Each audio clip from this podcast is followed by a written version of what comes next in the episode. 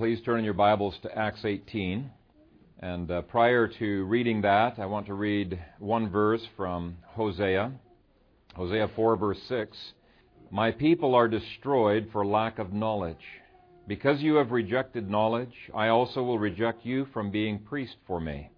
Because you have forgotten the law of your God, I also will forget your children. And Acts 18, verses 24 through 28. Now, a certain Jew named Apollos, born at Alexandria, an eloquent man and mighty in the Scriptures, came to Ephesus. This man had been instructed in the way of the Lord, and being fervent in spirit, he spoke and taught accurately the things of the Lord, though he knew only the baptism of John. So he began to speak boldly in the synagogue. When Aquila and Priscilla heard him, they took him aside and explained to him the way of God more accurately. And when he desired to cross to Achaia, the brethren wrote, exhorting the disciples to mm-hmm. receive him, and when he arrived, he greatly helped those who had believed through grace. For he vigorously refuted the Jews publicly, showing from the Scriptures that Jesus is the Christ. Amen. Father, we thank you for this, your word. It is our desire to honor it, to worship you through it, and I pray that you would take the feebleness of uh, man's lips, that you would cause your word to be quickened to the hearts of your people, and that uh, even the responses that we make as we look at your word would be responses uh, quickened by your spirit and pleasing in your sight. And we pray this in Christ's name. Amen. You may be seated. Before the service, Tom said, Look at the bulletin here. It says, um, you're reading verses 28 and 29. He says 29 doesn't exist in the scripture. You start speaking on that, we're walking. That's good for you. Good for you. Right. now, before we go on into chapter 19, I wanted to give one more message from uh, chapter 18. Many of us have friends in the emerging church movement, uh, sometimes called the emergent church movement, uh, although some people make distinctions between uh, the two. But I thought the last two verses of this chapter formed a nice summary of the differences that exist between the Christianity in the Bible and postmodern uh, Christianity. There's dozens of emerging church books that you can find in our local bookstore. Uh, some of you may have purchased some of these yourselves. They're very popular, bestsellers. And uh, with some of our friends knowing some of these things, evangelicals endorsing and recommending some of these books, uh, Rick Warren and others who have endorsed them, this really is an issue that we can't just ignore and hope will go away. It's not going to go away. And this struck me with real force a couple of weeks ago when I was dialoguing with a, a friend in missions. Uh, he's been a friend for a number of years, and he shocked me by defending the emerging, emerging church movement. At one point, he said, Most of the people I know in these circles are deeply faithful and profoundly committed to authentic expressions of Christianity. Uh, he really vigorously objected to my speaking of the heresies that are within uh, this movement. And in my interactions with this guy, I was shocked to see the degree to which he was thinking in a postmodern way. And I've been grieving since that time, uh, realizing this is everywhere. And as I've studied this uh, doctrine, uh, this movement over the last, oh, several months, actually, it was Brad who got me really thinking on this. He's given me a number of quotes and uh, indicated this is a movement that we've got to be thinking about. Now, I've realized that the emerging church movement is not just a fringe movement.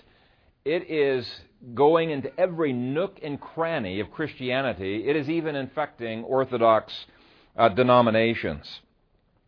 Seems uh, to fit quite well with the thinking of government schooled kids because all they've been trained in has been postmodern thinking, and the two really uh, do dovetail.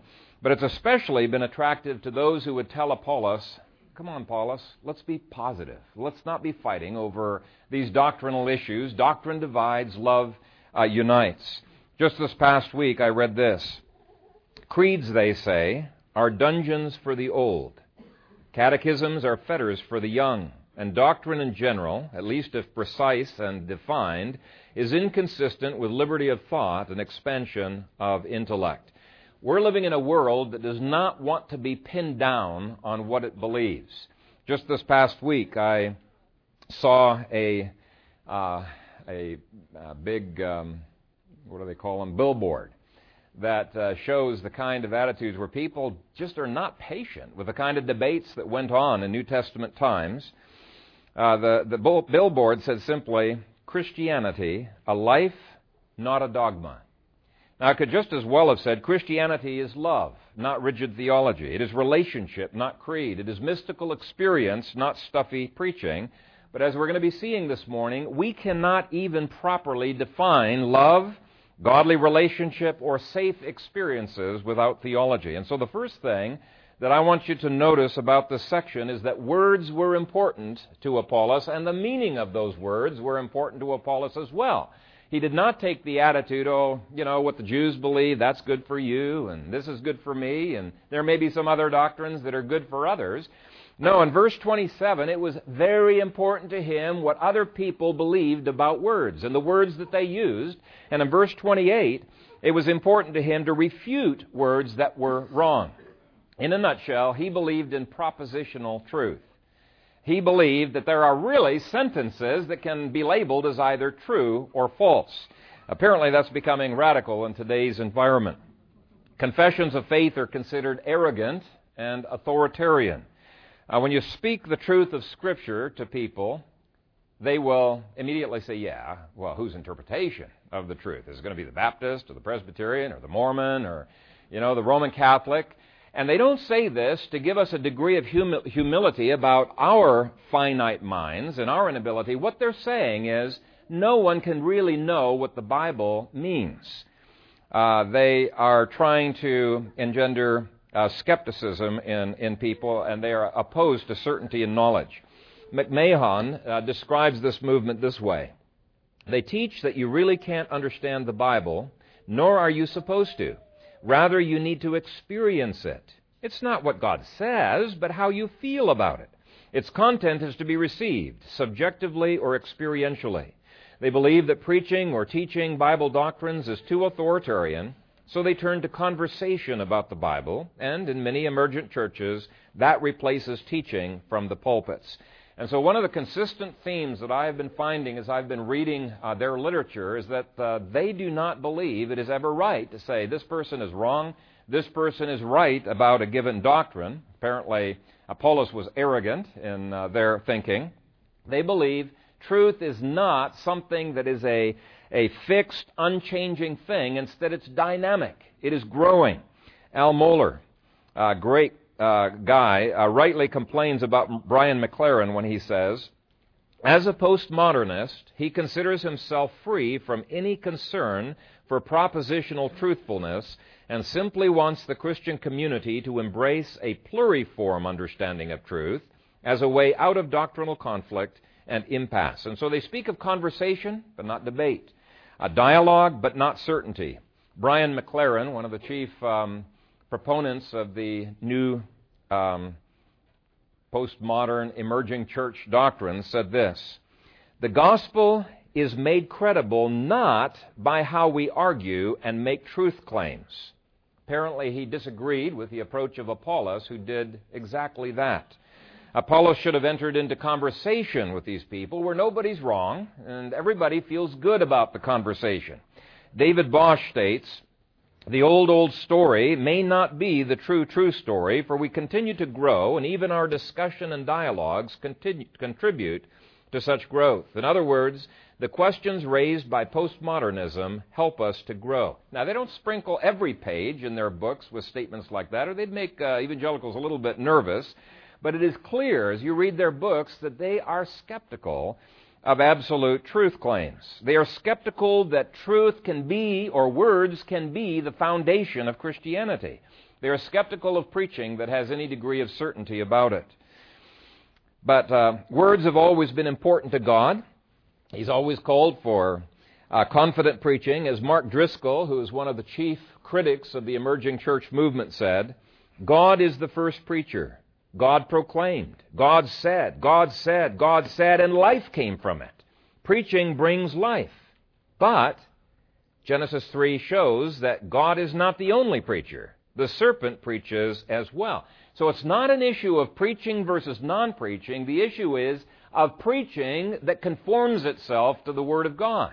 It's not an issue of words or no words, because they use words all the time. Uh, they write uh, all prolifically, but it's an issue of right words as measured by the Bible. Now, why is this even relevant to us? You might think, you know, that's not even in our church. Why do we have to do this? How does it affect us? Well, don't be too sure that it does not affect us.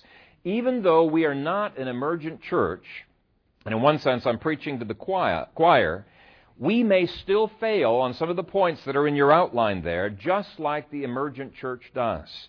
Obviously, we don't theologically buy into their definitions and, and ideas about words and doctrines and theology. But some of us act as if doctrine and words and Scripture are really not that critical, are really not that important. Have we grown weary of the debates that began in the New Testament times? The Bible calls us to reverence God's words, to live by them, to cherish them, to study them, to meditate upon them, to fight for them. Look in Jude. To fight for them and to be transformed by them. Now, we may not hold to the heresy of the emergent church, but here's the question Do we treat the words of Scripture as seriously and as passionately as Apollos did? Deuteronomy 32 says, Set your hearts on all the words which I testify among you today, which you shall command your children to be careful to observe. All the words of this law, for it is not a futile thing for you, because it is your life. And by this word you shall prolong your days in the land which you cross over the Jordan to possess. Now, Moses said, These words are your life. Now, contrary to the objections of some who say that, that words and doctrine and preaching are sterile and lifeless, Scripture says, Your word has given me life and speaks of the comfort of scriptures and speaks of preaching bringing life and salvation into the lives of people. Hebrews 4:12 says, "The word of God is living and powerful, sharper than any two-edged sword." And so my first application this morning is we need to do better than the emergents. We need to at least act as if God's Word is living and life giving and our most precious possession. And if we really believe that, we're going to be memorizing it, meditating upon it, making it a part of our life. Secondly, we need to see that truth and doctrine are practical. Now, some people think doctrine is just irrelevant to life, not practical at all. But verse 27 says that when this anti postmodernist Apollos, you know, came with his spiritual revolvers blazing, you know, into the battle there, here's what it says about him he greatly helped those who had believed through grace, and he did it through his doctrinal debates. Now, how does that give them any help? Well, I think in a number of different ways it helped them. And uh, it's, uh, you can look at that at other places of Scripture. Here he's just saying it did help them, but it gave them a foundation of certainty. They knew there was something stable in life. This is the only infallible word, uh, only infallible thing we have in life, but it's an anchor that gave them security. I think also it gave them a worldview that helped them to think in every area of life Christianly. Uh, it uh, transformed their, their lives because it was God's truth. Now, a postmodernist might disagree. He might come along and look at Apollos and the situation there and notice all of these Jews feel very alienated from Apollos. And so obviously, this is not working, guys. This is not very practical. It's not very useful because if it was, there'd be more unity here. But what we need to do is we need to define our terms of what is useful, what is practical from the Scripture itself. And what Luke says is even though those Jews continued to disbelieve the doctrines that were being taught, Apollos was wildly successful. It was very useful. It was very practical, very helpful what he was doing. Now, if you want to see the incredibly practical results of teaching good doctrine, the doctrines of Christ, the doctrines of the Trinity, how they revolutionized Western civilization, how they impacted even people's views of civil government, I would encourage you to read a book by Rushdoony, R.J. Rushdoony, called The Foundations of Social Order. I think it'll blow you away at how, how practical those doctrines were. And if you want to see some other ways in which doctrine affects our views of marriage and our views of church and other things. Listen to my a series of sermons on the Trinity. It is a slander to say that doctrine is not practical. If you don't believe right doctrine, it will affect the way in which you think and the way in which you live. Luke made no exaggeration when he says of Apollos, he greatly helped them. His doctrine helped them. Now, another thing we find in this passage is that there was quite a difference between the Jews and it says here, those who had believed. The Jews were outside of the kingdom, and those who had believed throughout the book of Acts were considered as being inside the kingdom. Now, emergent church leaders are a little bit nervous about any exclusionary language that says these guys are out, these guys are in, these guys are believers, these guys are unbelievers. As Dr. Sam Storms worded it, they dislike the way this biblical reality compels them to speak of who's in and who's out. They feel it requires an active discernment and judgment that only the arrogant and self assured can make. And yet, Scripture insists, it mandates that we make exactly such judgments every time we preach the gospel and evangelize, every time we serve communion, every time we exercise church discipline, and every time we marry off one of our children. Because they can't marry unbelievers. They can't marry outside the faith. There are those who are in, and there are those who are out. Now, the emerging church's concept of relational is quite different. It's not offending Buddhists and Muslims and other pagans out there, but entering into dialogue and conversation with them. They insist doctrine divides, love unites, but they fail to define love, discipleship, kingdom, followers of Jesus, church, and many other terms from the Bible. Brian McLaren said, I don't believe making disciples must equal making adherents to the Christian religion. It may be advisable in many, not all circumstances, to help people become followers of Jesus and remain within their Buddhist, Hindu, or Jewish contexts, rather than resolving the paradox via pronouncements on the eternal destiny of people more convinced by or loyal to other religions than ours. We simply move on. To help Buddhists, Muslims, Christians, and everyone else experience life to the full in the way of Jesus while learning it better myself, I would gladly become one of them, whoever they are, to whatever degree I can, to embrace them, to join them, to enter into their world without judgment, but with saving love as mine has been entered by the Lord. Now, they speak of relationship with the world and the whole cosmos, but it is achieved by tearing down the protective walls of Jerusalem and then allowing Sanballat and Tobiah to join you. Now, if you don't know who Sanballat and Tobiah are, read the book of Nehemiah sometime. You're going to see that they were pagans out there who would say, Hey, we want to be a part of what you're doing. We're going to help you build your walls of Jerusalem. And Nehemiah said, No, this is only for the people of God. And they were very offended that they were excluded, that they were not one of the insiders uh, that were in Jerusalem. But Scripture speaks of a much more profound relationship that exists within the walls of Jerusalem, and it is only as we love one another enough to encourage, to exhort one another, to lay down our lives for one another, and yes, on occasion to bring discipline to bear in each other's lives, that we can sustain such fellowship. Now, we've already seen in Acts 2 40 through 47 and other passages that there was an incredible relationship. They talk about relationship all the time.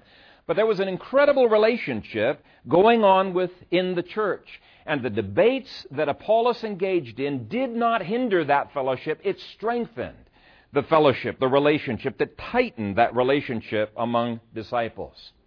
Now, we're wanting to apply each one of these points, and here's my question to us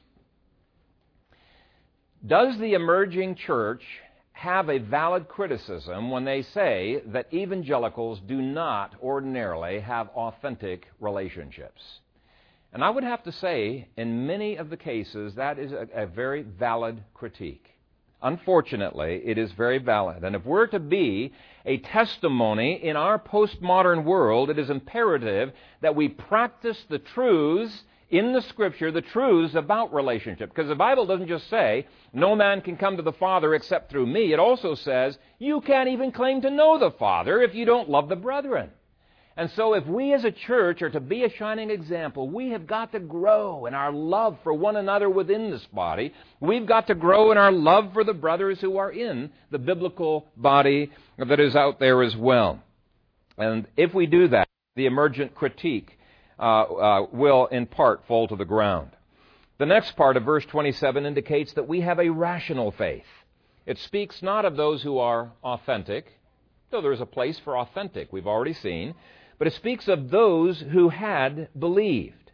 And why did they believe?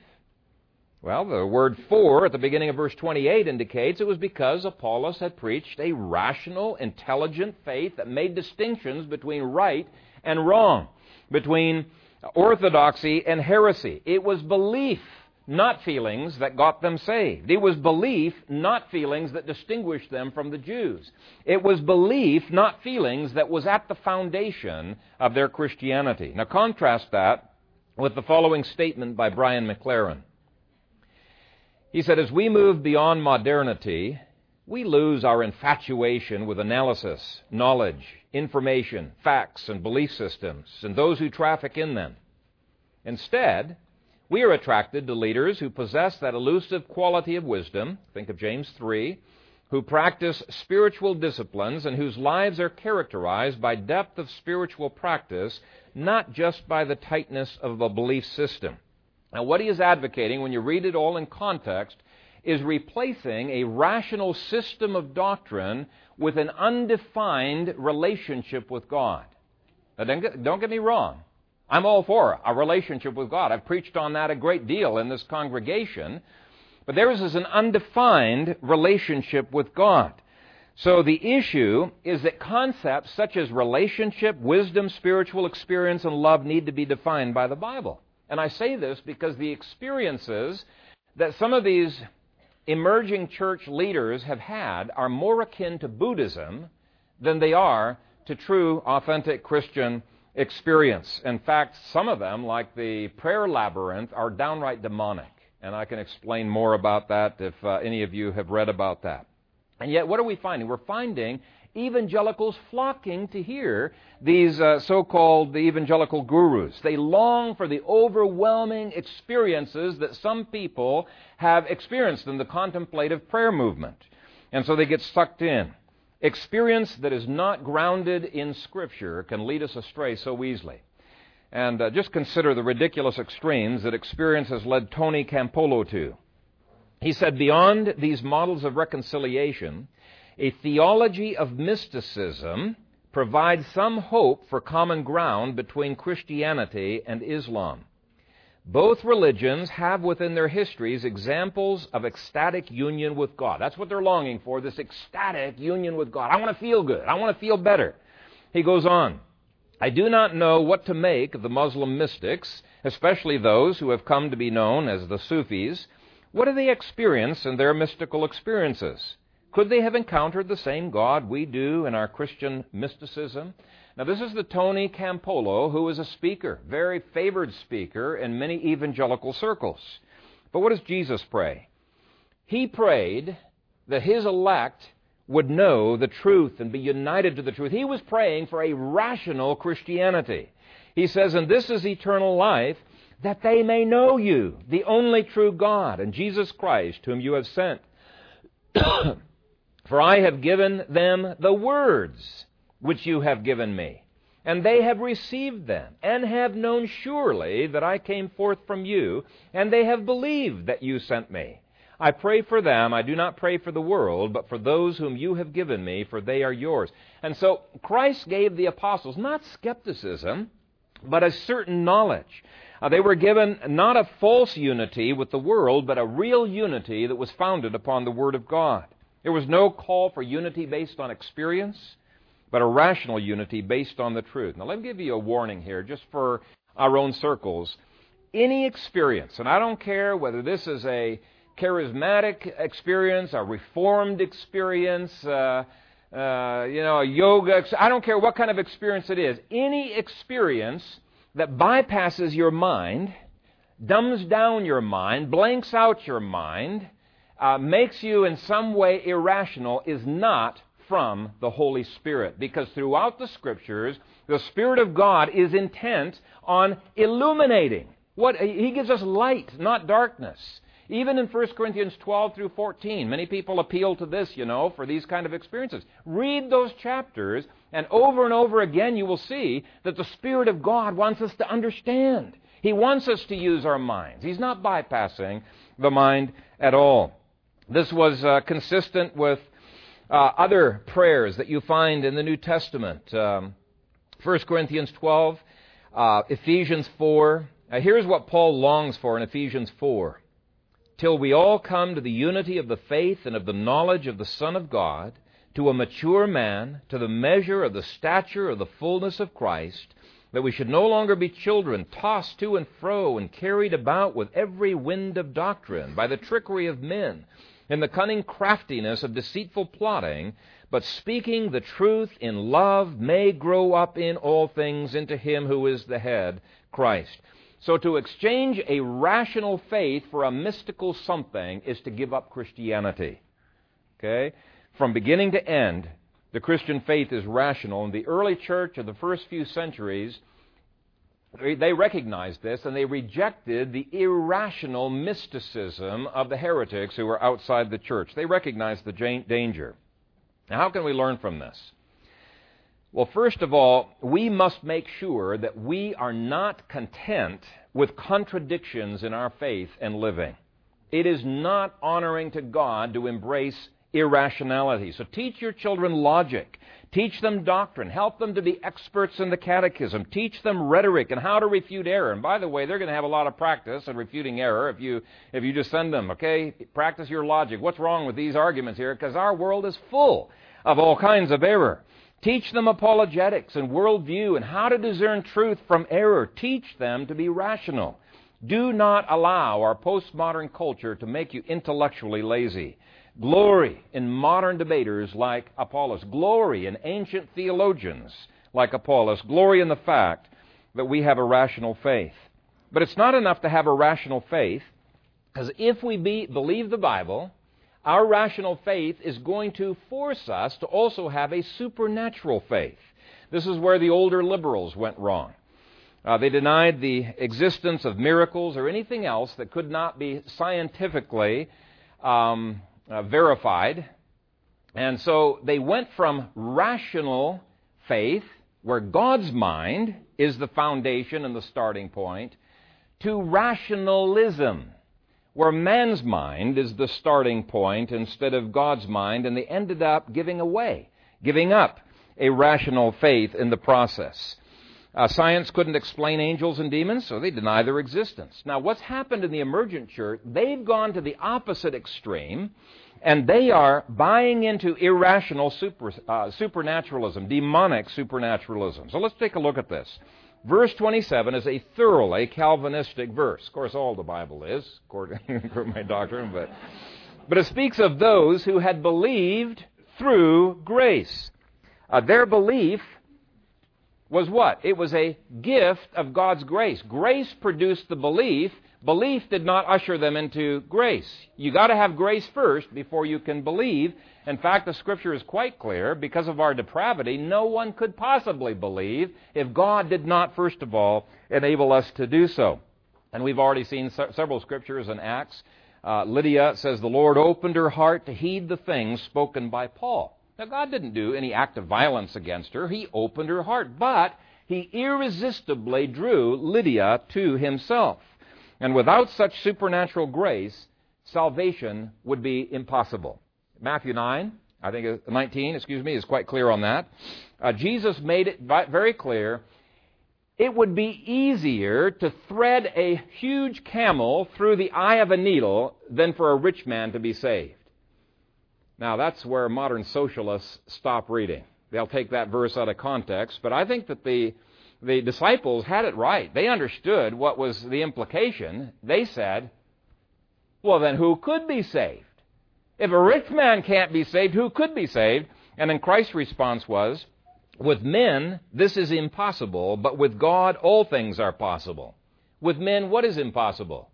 It's what the disciples were astonished by. Who can be saved? And Jesus said, Oh, yeah, that's impossible. Nobody can be saved on their own. No one can come to me unless the Father who has sent me draws him. That's John 6, verse 44. Now, that is the supernatural gospel that it is all of grace, it's all of Christ, it's all to God's glory. Okay, God's supernatural grace opens our understanding to understand the, wor- the Word and to understand how that Word applies in our world. But when the emergent church leaders speak of supernatural, they're speaking of something totally different. They're speaking of something that is more akin, many times, to Buddhist and New Age concepts of supernatural it is not sovereign grace which grabs our hearts and transforms us miraculously. In fact, I don't know any of them that are Calvinists. Uh, they're all either Arminian, many of them are full blown Pelagians, some of them are openness of God uh, theologians. But their concept of supernatural is inner contemplation, technique, experience, art, yoga, smoke. Some are even going to, you know, Deepak Chopra, you know, to get some of his yoga experiences. And neither Leonard Sweet, Brian McLaren, or Jerry Haselmayer, who co-authored a book, and all of these quotes are, in, are going to be in the manuscript on the web, but uh, they don't have any problem with that. They said if Western, if modern Western Christianity has become overly dualistic, let's just stop there for a moment. I don't think we're overly dualistic. There is the Creator and there was the creation, and there was a huge gap between the two. That's dualism, right? We're not being overly dualistic. There is a creator creature distinction. But anyway, they go on. They think we're overly dualistic. If modern Western Christianity has become overly dualistic, might a measured dose of Zen like monism help correct our hyperdualism? And we must say absolutely no. Now, you don't see these quotes all of the time, but you can see this is the direction that they're leading evangelicals along, and these people are indeed monists. Many of them are, anyway. Read Peter Jones and some of his critiques. He's done a marvelous job in showing the monism that is there. Uh, so yeah, the, here's the problem. Christians read this stuff and they say, it's best selling stuff, the guy's got humor, he's is really interesting reading, it's so practical, and they get sucked into this Christianity. They're flocking as a result to New Age writers, speakers like Deepak Chopra and other yoga, yoga practitioners. Now, my application is this What kind of supernatural are you looking to? Is it a man centered super, uh, supernatural that feels good to our flesh? Or is it a God centered one that humbles the pride of man and exalts the glory of God? Is it a demonic supernatural of the New Age, or is it the biblical supernaturalism of Calvinism? You see, the postmodern world is ripe for takeover for demonic experiences because they're not anchored in the Word of God. And their worldview is the very opposite of Pauline Calvinism. The sixth thing that we see about the Christianity of Apollos was that it was passionate. Verse 28 says that he vigorously refuted the Jews. Apollos was passionate. He was serious about the truth of orthodoxy, and he was utterly, utterly intolerant of the Jewish heresies. Now, that kind of an attitude is anathema uh, to the emerging church. Philip Johnson has written some great critiques, and let me give you just one quote from him. He said, One thing the participants in the postmodern conversation simply will not tolerate, however, is someone who disagrees and thinks the point is really serious. Virtually no heresy is ever to be regarded as damnable. The notion that erroneous dar- doctrine can actually be dangerous is deemed uncouth and naive. Every bizarre notion gets equal respect. Truth itself is only a matter of personal perspective, so you see, everything is ultimately negotiable. Now, if you want to join the postmodern conversation, you're expected to acknowledge all of this up front, at least tacitly. That's the price of admission to the discussion. Once you're in, you can throw any bizarre idea you want on the table, no matter how outlandish. You can use virtually any tone or language to make your point, no matter how outrageous. But you must bear in mind that all disputation at this table is purely for sport. At the end of the day, you mustn't really be concerned about the truth or falsehood of any mere propositions. Some conversation. The ground rules guarantee that truth itself will be a casualty in every con- controversy because regardless of the substance or the outcome of the dialogue, participants have in effect agreed up front that the propositions under debate don't really matter. You see, the passion of a Martin Luther who railed against Rome is unthinkable in these circles. But look at Apollos. He was passionate. He was vigorous. He was going for broke in these discussions. Why? Because eternal souls' destinies lay in the balance. Because God's glory was at stake. Because truth was at stake. and I think we make a big mistake when we get impatient with theological debate. We make a big mistake if we take the attitude, let's just stop fighting and all just get along. You know, I don't want to hear any more theological differences. But you know what? The Scripture says truth matters. And let me illustrate that with the doctrine of hell, which these men and women seem to abominate. And there are more and more evangelicals who seem to, even if they believe in it, be embarrassed to talk about it. Dr. Sam Storm says if there is one undeniable common link between the theological liberalism of the last 150 to 175 years and contemporary emergent thought, it is the disinclination to discuss, if not an outright denial of the existence of, hell. Many emergent believers, Brian McLaren being chief and most outspoken among them, aren't preoccupied with hell. They dislike the way this biblical reality compels them to speak of who's in and who's out. They feel it requires an act of discernment and judgment that only the arrogant and self assured can make. Let me be brutally honest and forthright. I am unapologetically preoccupied with hell, and for two simple reasons. First, the Bible says it is quite real, and second, the Bible says people are going there.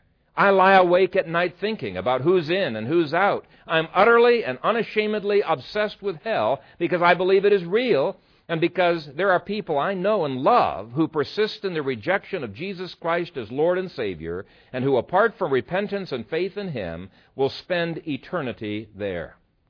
Do you have a similar passion for the lost? And if not, why not? Are you passionate in your prayer life?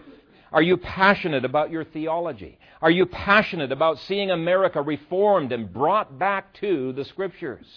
Are you passionate about the doctrines of grace? Are you passionate about God's laws? You know, for many, many people in America, many evangelicals, they, they, it's hard to find anyone with that kind of a deep passion. It's an embarrassment about the weirdness of certain portions of the Bible that drives many emergent theologians, and I think the same weirdness about some of those passions has kept many Reformed people the- theologically silent. Or they just say the Old Testament is not uh, relevant. They're embarrassed by it. It's all throughout our culture. Now listen to God's attitude toward us when we lose our zeal for Him. Hosea 4 6 says, My people are destroyed for lack of knowledge. Because you have rejected knowledge, I also will reject you from being priest for me. Because you have forgotten the law of your God, I also will forget your children. See, it was a disinterest in knowledge that made God disinterested in them. It was a disinterest in God's law that made God want to forget about them. What kind of Christianity do you have? The Christianity of Apollos was passionate, and I would encourage you to ask God's Spirit to give you the same passion that he had. The seventh thing to distinguish the Christianity of Apollos from postmodern Christianity is that Apollos had antithesis written all over him. You know, Francis Schaeffer years ago warned the evangelical church if you guys don't start preaching antithesis, the church will be a failure. And he was absolutely right. The church has been a failure. You look at the statistics of kids who are walking and leaving some denominations is as high as 90%, but you know, 75 to 90% kids leaving after college. Why? Why is this going on? Let me, uh, first of all, define antithesis. Antithesis is distinguishing between A and non A, saying that there is a difference between truth and error. This is heresy, this is orthodoxy. It's making a distinction between the truth. And what Francis Schaeffer said is you have not fully defended faith if you only affirm what is true. You've also got to deny what is false. You've got to deny the opposite. And this is what Apollos did. Look at verse 28. It says he vigorously refuted the Jews. He refuted them. Now that's not politically correct. Anyway, Francis Schaeffer said, to the extent that anyone gives up the mentality of antithesis, he has moved over to the other side even if he still tries to defend orthodoxy or evangelicalism. This is where even the best of the emergent church is at. Even the best of them lack antithesis. Some of them are quite willing to affirm some truths, some doctrines of the creeds. They're willing, some of them, to identify with evangelicalism. They say, Yeah, I'm an evangelical, but they are unwilling to refute the opposite. They want conversation, not debate. Now, you, when you come into the circle, you can affirm all kinds of evangelical things that maybe they don't believe. It doesn't bother them. What will bother them is if you say, but this opposite is a damnable heresy. Boy, they'll get irate with you at that point. They don't usually get irate over much, but they'll get irate uh, over that. If we are to have reformation in our day, we need leaders with the same boldness as Apollos. Leaders who are willing to refute error, leaders who have antithesis written all over them. Now, this is what I love about the Coalition on Revival documents. Uh, these church leaders are calling the church back to repentance, and they've made all kinds of affirmations and denials. And I think it's the denials portion of those documents that are the most significant. I love those denials because what they're doing is they're keeping closet liberals from being able to sign the statements. Those denials are keeping cowardly evangelicals from pretending to be reformers. Uh, th- those are great uh, great statements, but above all, it's enabling us to say what we believe and what we do not uh, believe. We affirm this, we deny the opposite.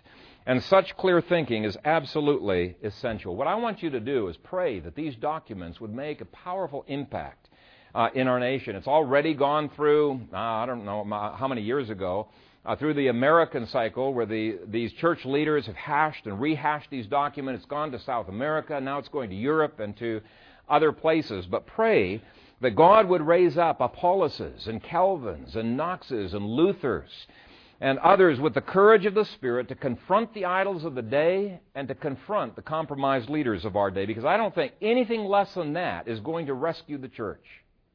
You know, the church is going to be annihilated if we do not restore antithesis.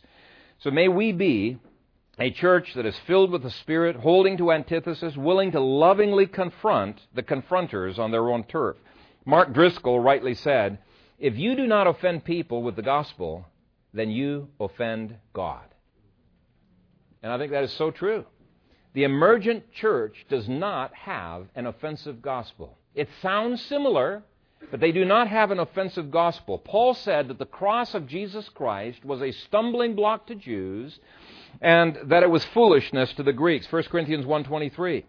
And he said, "And I, brethren, if I still preach circumcision, why do I still suffer persecution? Then the offense of the cross has ceased." Galatians 5 verse 11. And so antithesis is not an option. And yet the church in Omaha is very reticent to refute anything. Now they will affirm truth. Yeah, there's churches out there, they will affirm truth but they will not reject doctrine, and they will certainly not distance themselves from heretics. All you have to do is look at who all was embraced. You know, the Roman Catholics and the liberals and this Luis Palau crusade in America. You'll see exactly what I'm talking about. There is not antithesis uh, within the church of Jesus Christ. Philip Johnson uh, rightly complains what's popular these days, even among professing Christians, is glorying in ambiguity and uncertainty and then saying, can't we all just get along? McLaren, Pagitt, Jones, and other emerging church leaders have been asked to take stands on many issues, but they're not willing to refute anything. Uh, when asked about his opinion on homosexuality, McLaren says, I have my own opinions, but I don't believe that the smartest thing for me to do is to go around and make those varying opinions a reason to separate myself from other Christians. I fellowship with Christians who have a diversity of opinion of this homosexuality. Uh, Mohler has an- analyzed the writings of these men, and he's come to this conclusion. When it comes to issues such as the exclusivity of the gospel, the identity of Jesus Christ as both fully human, fully divine, what Elder Schwab talked about earlier, the authoritative character of Scripture as written revelation, the clear teaching of Scripture concerning issues such as homosexuality, this movement simply refuses to answer the questions. Now, we've got to apply this to ourselves. Here's the question that I have of you How much have you been influenced by the spirit of the emerging church? Can't we all just get along may sound like biblical love, but it does not even remotely resemble the Christianity of Apollos, let alone that of Christ and of the other apostles. We must be willing to refute error, or we have a compromised Christianity. Without antithesis, Schaeffer says we've given up everything. Eighth, Apollos didn't just refute them privately. Verse 28 says he refuted the Jews publicly. Now, why publicly? Well, he wanted the errors of these Jewish leaders exposed for all to see. He didn't want other people sucked in by their heresy, and this automatically set up an institutional standard that elsewhere in the Scripture is known as the traditions of the apostles. The, you see, it's not enough to have the Bible. You've got to systematically teach the Bible.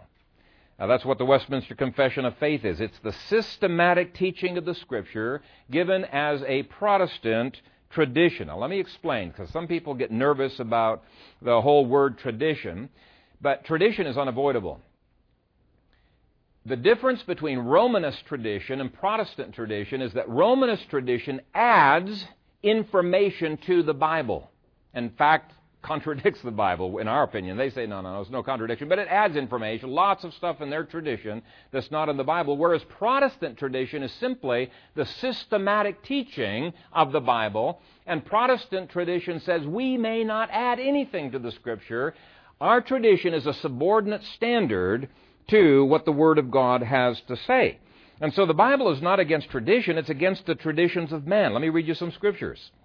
1 Corinthians 11:2 says, Remember me in all things and keep the traditions just as I delivered them to you. His traditions were the systematic teachings of the Bible. Apollos was teaching those traditions, as he had just been more recently, more perfectly instructed in them by uh, uh, uh, uh Aquila and Priscilla. Paul said to the Corinthians, that you may learn in us not to think beyond what is written. 1 Corinthians 4, verse 6. Everything he taught was from the Bible. Everything. His traditions were simply the systematization of the Bible. 2 Corinthians 2:15 says, "Brethren, stand fast and hold the traditions which you were taught." And so it's not enough to have the Bible. Let me tell you something. Every denomination that's taken the stand, no creed but the Bible, has gone liberal. It's inevitable. It's inevitable. You have to have tradition. You have to have the systematic teaching of the Bible. 2 Thessalonians 3 8 says, But we command you, brethren, in the name of our Lord Jesus Christ, that you withdraw from every brother who walks disorderly, and not according to the tradition which he received from us. And so the apostolic interpretation of the Bible was the thing that distinguished between those who were in the church and the heretics who were outside the church. That's the function of creeds. And the early church fathers claimed that their traditions that they were teaching uh, were the traditions of the apostles, the systematization of the Bible. Uh, that, that's all they claimed that they were. They were not what later Roman Catholic and Eastern Orthodox claimed that it's an additional information and it's a parallel authority. No, they said it's a subordinate authority and it, you can't believe anything that is not explicitly from the Bible. And I can give you loads of quotes from the early church uh, that said that. Now, I bring this up because I know there's a tendency, even in our circles, for people to think creeds are not biblical. We don't need creeds. And uh, another way of um, saying this is we must realize it is biblical to have a set of doctrines, whether written or unwritten, that distinguish the church. That's what a creed is. Everyone knew the doctrines of Apollos. Everybody knew what they were. The Westminster Confession is a tradition. And so the issue is not creeds versus non creeds. The issue is is your creed in submission to the Scripture? Um, the emergent church does not want a creed, or at least does not want a creed that's binding or authoritative. Uh, they don't want subordinate standards because the Bible is not a standard for them. They've thrown off all standards and all authority. And this is one of the reasons why Mark Driscoll left the emergent church. He said, The lie that says no preaching, no authority, no church discipline is from the serpent. These are all marks of the current house church and emerging church movements. We must beware that much of today's church movement is birthed from the postmodern view of the rejection of authority and truth Thus, they reject authority and have no designated leader. They reject objective truth, and the community determines truth. The rejection of authority also negates church discipline. The serpent still says, You can be like God. In other words, you can decide for yourself. So my, here's my question for you Where are you on this issue of a di- doctrinal divide? Are you willing to even have one? Apollos taught apostolic doctrine. He was creedal. And some of you have very little respect for the creeds. Your attitude is, hey, it's just me and the Bible. Well, what you've done is you set yourself up as a creed. Creeds are unavoidable. The question is, do you have a humble creed? Or do you have the arrogance to say it's going to be your creed against the church of the last 2,000 years? That is arrogance. We don't demand implicit faith like the Romanists do, but we do believe that the church has faithfully handed down a body of truth, and we need to take it seriously. And any movement that ditches 2,000 years of creeds and doctrine is not of God. Now, the ninth feature of Apollos' Christianity is that it was analytical, it was objective, it was something that required reasoning. Objective, not subject. Now, by objective, I mean this. The truth is true in all ages, all circumstances, all places, uh, people. No matter where you have it, the truth is true. Okay? That's what objective truth means. It's not just your subjective opinion that changes from uh, time to time. Verse 28 says that Apollos was showing from the Scriptures. Now, those Scriptures were already 1,500 years old. And yet, he wanted them to believe him. Why? Because truth does not change. And then, secondly, he was demonstrating or proving or showing something. See, the fact that the Jews did not believe what he said did not make that truth non objective or subjective. Okay? Uh, Jews may have continued to disbelieve it. Now, in contrast, modern church, emergent church people appeal to the fact there's so many different interpretations of the Bible out there, so many different denominations.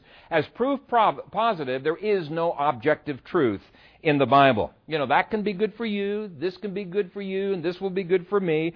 Yeah, and here's the question you need to ask them. Is your statement that there is no objective truth itself objectively true, or can I just ignore what you said because it's your own subjective, unfounded opinion? I mean, they don't think through that, but they are constantly making these kinds of logical fallacies in their, in their arguments. They want you to disbelieve all kinds of things, but they passionately want you to believe what they're saying, what they're writing. Okay? And so, uh, Tony Jones uh, said this We must stop looking for some objective truth that is available when we delve into the text of the Bible. Notice the word must. We must stop looking for some objective truth. Now, that's a contradiction. They hate authority, but they have to appeal to some kind of authority in order to reject this authority. And that's why uh, Rushdoony says infallibility is an inescapable concept. If you reject the infallibility of the Word of God, automatically you have set up some other authority in its place. Automatically. It's, it, it, it's inescapable. McLaren said, In the postmodern world, we become post analytical, post objective. Now, what they're trying to say, at least if you read them positively, they're trying to say we've got to have more humility and stop thinking that we can figure out the Bible. In fact, he's so postmodern in his thinking, he says, I don't even know what I believe, let alone what the Bible believes. Uh, let me quote him on that. If I seem to show too little respect for your opinions or thoughts, be assured I have equal doubts about my own. And I don't mind if you think I'm wrong. I'm sure I'm wrong about many things, although I'm not sure exactly which things I'm wrong about. I'm even sure I'm wrong about what I think I'm right about in at least some cases.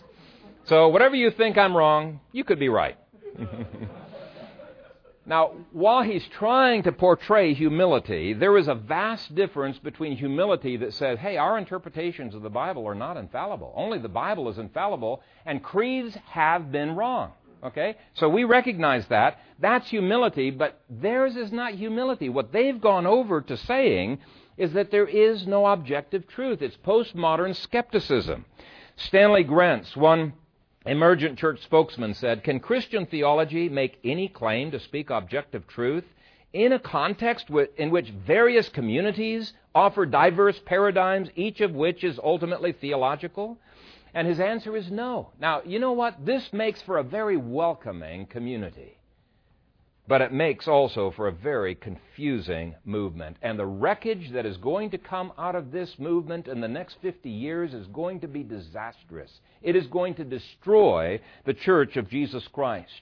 One emergent leader on his webpage, with the very revealing name of theooze.com, uh, said this The various parts of the faith community are like mercury. Try to touch the liquid or constrain it, and the substance will resist. Rather than force people to fall into line, an oozy community tolerates differences and treats people who hold opposing views with great dignity.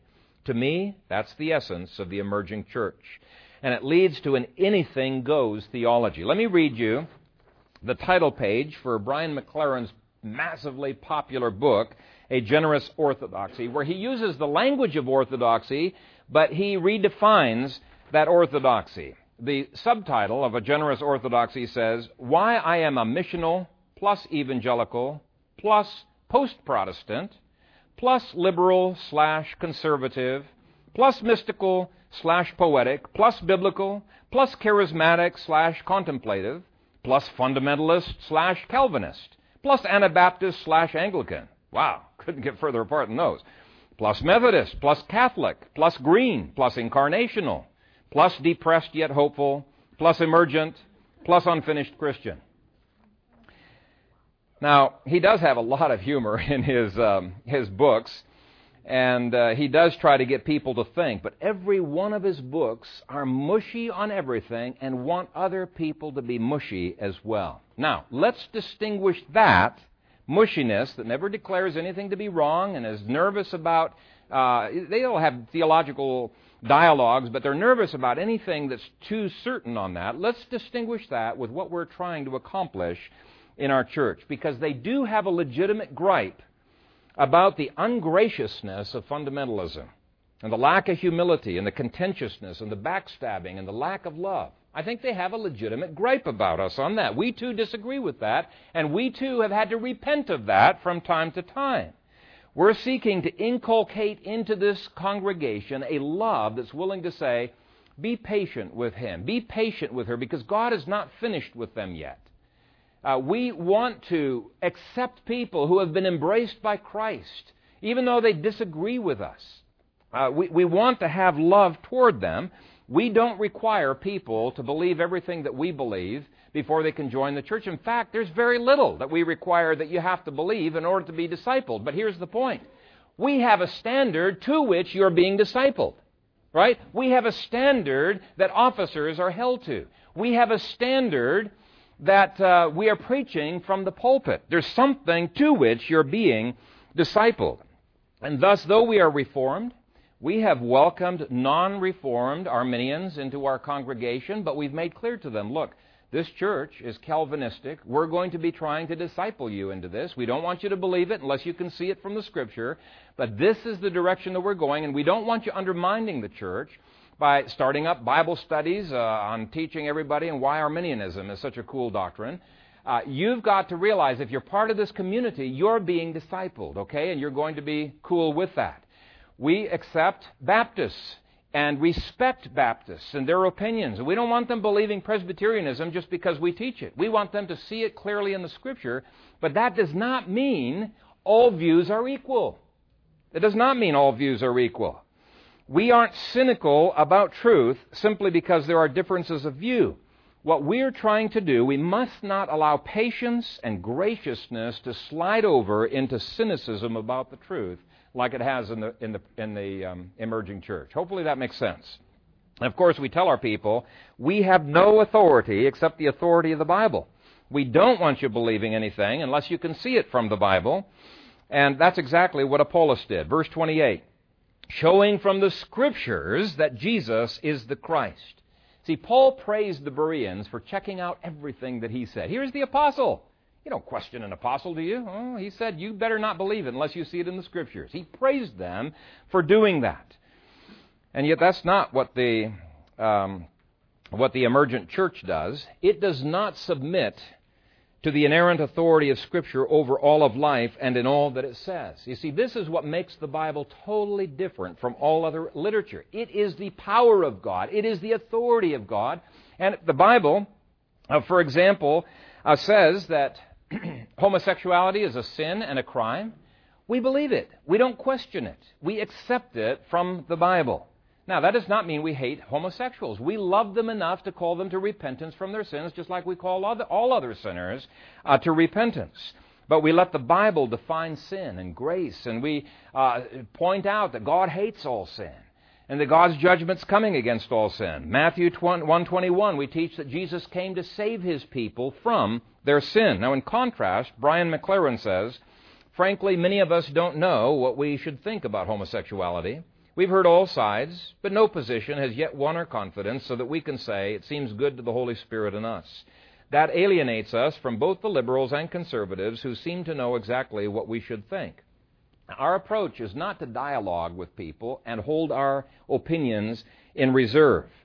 It is to ask the Scripture and to submit our opinions to the wisdom of the Bible. You see, when Jesus said, Thy word is truth, that is totally different than saying, Thy word is true. If I say, Thy word is true, what am I saying? I'm saying I'm the judge of the truthfulness or the falsity of the Word of God. We can't do that. To say thy word is truth is saying the Bible is the standard by which all truth claims are judged. And when my opinions differ from the Bible, I am being called into repentance, to change my opinions. That's what thy word is truth means. It is the standard. And this, the Bible, is totally different from all other literature. This is why Brian McLaren errs so greatly when he says, as in so many issues these days, the problem isn't the Bible. He's trying to sound really nice here. It's not the Bible, it's the assumptions we bring to the Bible about how it's supposed to be interpreted. We make demands of the biblical writers that we don't make of any other writers. Hello? Doesn't he recognize the Bible is different than any other book? But he goes on, he says, I'm not sure our demands are sensible or fair at all. As an analogy, I often refer to the Wizard of Oz in my teaching. Does this mean that I believe Dorothy was a historical figure? No. It means I accept the story of Oz as being part of our culture and that I can use it to illustrate truth or provide analogies to truth. Now, I think all of us recognize this is bizarre, this is wrong, this is way out there. But here's the question that we need to ask ourselves Do you reject little tiny portions of the Bible that are not convenient, that are not pretty, that are not politically correct, that are embarrassing, that are legalistic. Oh, that Bible passage, that's a little bit legalistic. Do we do that? If we're doing that, we have started down the road into postmodern Christianity. We've not gone nearly as far as they have. It's the same principle that's leading us there. And so when we've got our finger pointing out at the emergent church, there's three fingers pointing back at us. All of us can be subject to this. And of course, comparing Dorothy as a non historical figure to the figures of the Bible is just rank heresy. Apollos treats Jesus as a real historical figure that no one in his audience could deny. Now, I'm sure there was plenty there who wished Jesus would go away, wished that they could deny that he was a historical figure. They could not. They could not do it. They knew Jesus was historical figure. Now, 2,000 years removed from that event, we still have pastors who are trying to be pastors while questioning the historicity of the Gospels. I have in my file a printed sermon preached by Dr. Goff uh, one of the ministers at St. Luke's United Methodist Church here in Omaha. He's not emergent. He's an older liberal who denies the deity of Christ, the virgin birth, other truths. He says, look, these are really not important uh, things. Let's not argue about these. We've got to be holding on to the central issues. But his language is very interesting, very similar to emergent language. The sermon ends by saying this What about the questions related to the virgin birth, the Bethlehem Christmas, the miracles, the resurrection and his coming again. Isn't it interesting that when we begin to think of how we experience God today, notice that experience is his criteria, how we experience God today, rather than as people profess to experience him in the past, there's his skepticism of anything others believe, anything other people uh, have experienced. And so he's gone from modernism into postmodernism. This guy's sounding very much like an emergent. He goes on, when we do that, those questions no longer seem so important. In other words, our experience of God's our experience of God helps us to realize what the Bible says about Jesus rising from the dead and how he was born and those things really are not that important. But he continues. He says, The past illogicals become symbols of meaning. The future illogicals become matters of faith that do not require affirmation for hope to reign. That is such a sad theology. It almost makes me cry when I read that. It is a hopeless theology. Paul says we can have no hope without the truth of history. For example, Romans 15:4 says, "For whatever things were written before were written for our learning, that we through the patience and comfort of the scriptures might have hope." How important is history to you? Have you bought into the postmodern idea that history is bunk? I certainly hope not. If you've bought into the idea that history is bunk, it is going to negatively affect you for years and years to come. Do you teach history and apply history to your children? One of the reasons we've started this twice a year um, Providential History Festival is to help give people a renewed joy in understanding history and how it practically relates in our lives and teaching our kids how to teach providential history. It is so important in our lives. Christianity is rooted in history. Covenant theology connects every generation with history. History is important. The last lesson from Apollos is that his Christianity was not pluralistic. It says he was showing from the scriptures that Jesus is the Christ. There are not multiple Christs. Uh, there are not multiple ways. He is the way, the truth, and the life. And so Apollos lived and died for Christ. He fought and argued for Christ. He knew there was no salvation outside of Christ. Jesus said, Without me, you can do nothing. John 15, verse 5. Peter said, Nor is there salvation in any other, for there is no other name under heaven given among men by which we must be saved. Now you contrast that very narrow, rigid, you might say bigoted, you know, fundamentalistic perspective that the Scripture lays out Contrast that with the broad, nice vision of Tony Campolo. Oh, this sounds so nice to the emergent people. Tony Campolo says, What I think I can say is, and this is where I get in trouble, I'm not so sure that when this life is over that all possibilities for salvation are over. In another place he says, What can I say to an Islamic brother? And I've got objections to even using that term brother. But what can I say to an Islamic brother who has fed the hungry and clothed the naked? You say, but he hasn't a personal relationship with Christ. I would argue with that. And I would say, from a Christian perspective, inasmuch as you did it to one of the least of these, you did it unto Christ. You did have a personal relationship with Christ, you just didn't know it. Dallas Willard agrees with this. Dallas Willard says it is possible for someone who does not know Jesus to be saved. Brian McLaren also rejects the meaning of Christ's statement when he, uh, which says, No one comes to the Father except through me. Here's his interpretation. For too many people, the name Jesus has become a symbol of exclusion, as if Jesus' statement, I am the way, the truth, and the life, no one comes to the Father except through me, actually means, I am in the way of people seeking truth and life. I won't let anyone get to God unless he comes through me. But that is exactly what Jesus said. You read through the Gospel of John sometime, and you will see how exclusionary the Gospel is, and where Jesus says he is the rock, and anyone who rejects him will be crushed by this rock. Here's what Peter said Therefore, to you who believe, he is precious, but to those who are disobedient, the stone which the builders rejected has become the chief cornerstone, and a stone of stumbling, and a rock of offense. They stumble, being disobedient to the word to which they also were appointed. It is precisely this narrow way that the early church was walking in that the emergent church is emerging from and leaving. It is really an emergent church because it's leaving the one true church.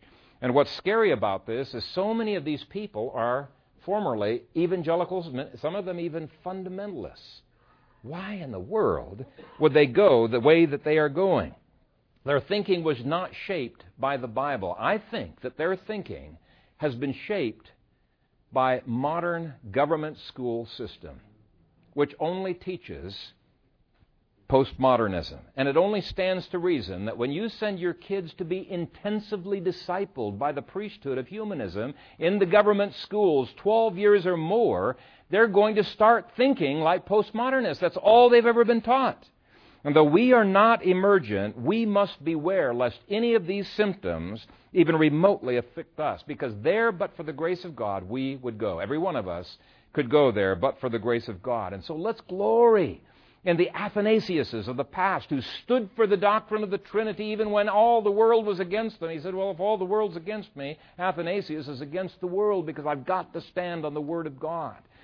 Let's glory in Martin Luther and Calvin, who would not budge. Let's glory in the D.A. Carsons, the John Pipers, the Al Mohlers, who are taking hits because they're standing against error. It is a lonely task to be a reformer like Apollos, and they need our prayers. And for our part, let's make their job easier by being neither Enlightenment, pre modern, modern, or postmodern. Let's forget about conforming our thinking to the world. Let's be biblicist. Let us be thoroughly grounded in the Scriptures, thinking God's thoughts after Him. Let's embrace the Christianity of Apollos. Amen. Father God, it is very grievous when we look around us and we see the church falling apart and falling for everything because they are not grounded in your word.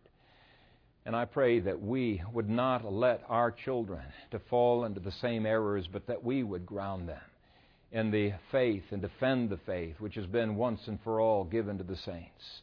Please, Father, spare us from stumbling. You have said in Jude, you are able to keep us from stumbling. And we pray that you would bring reformation to the church of Jesus Christ in our nation. We desperately need it prosper the ministries of those like uh, D.A. Carson and Albert Mohler and, and Peter Jones and so many people who are trying to stand up for truth. Bless their words, Father.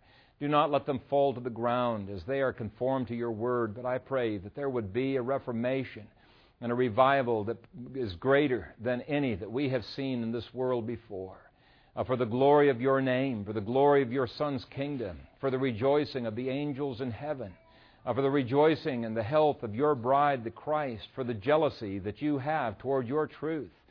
Uh, may the church of Jesus Christ become a bride without spot or wrinkle. And we pray this in the strong name of Jesus Christ, our Lord and Savior. Amen.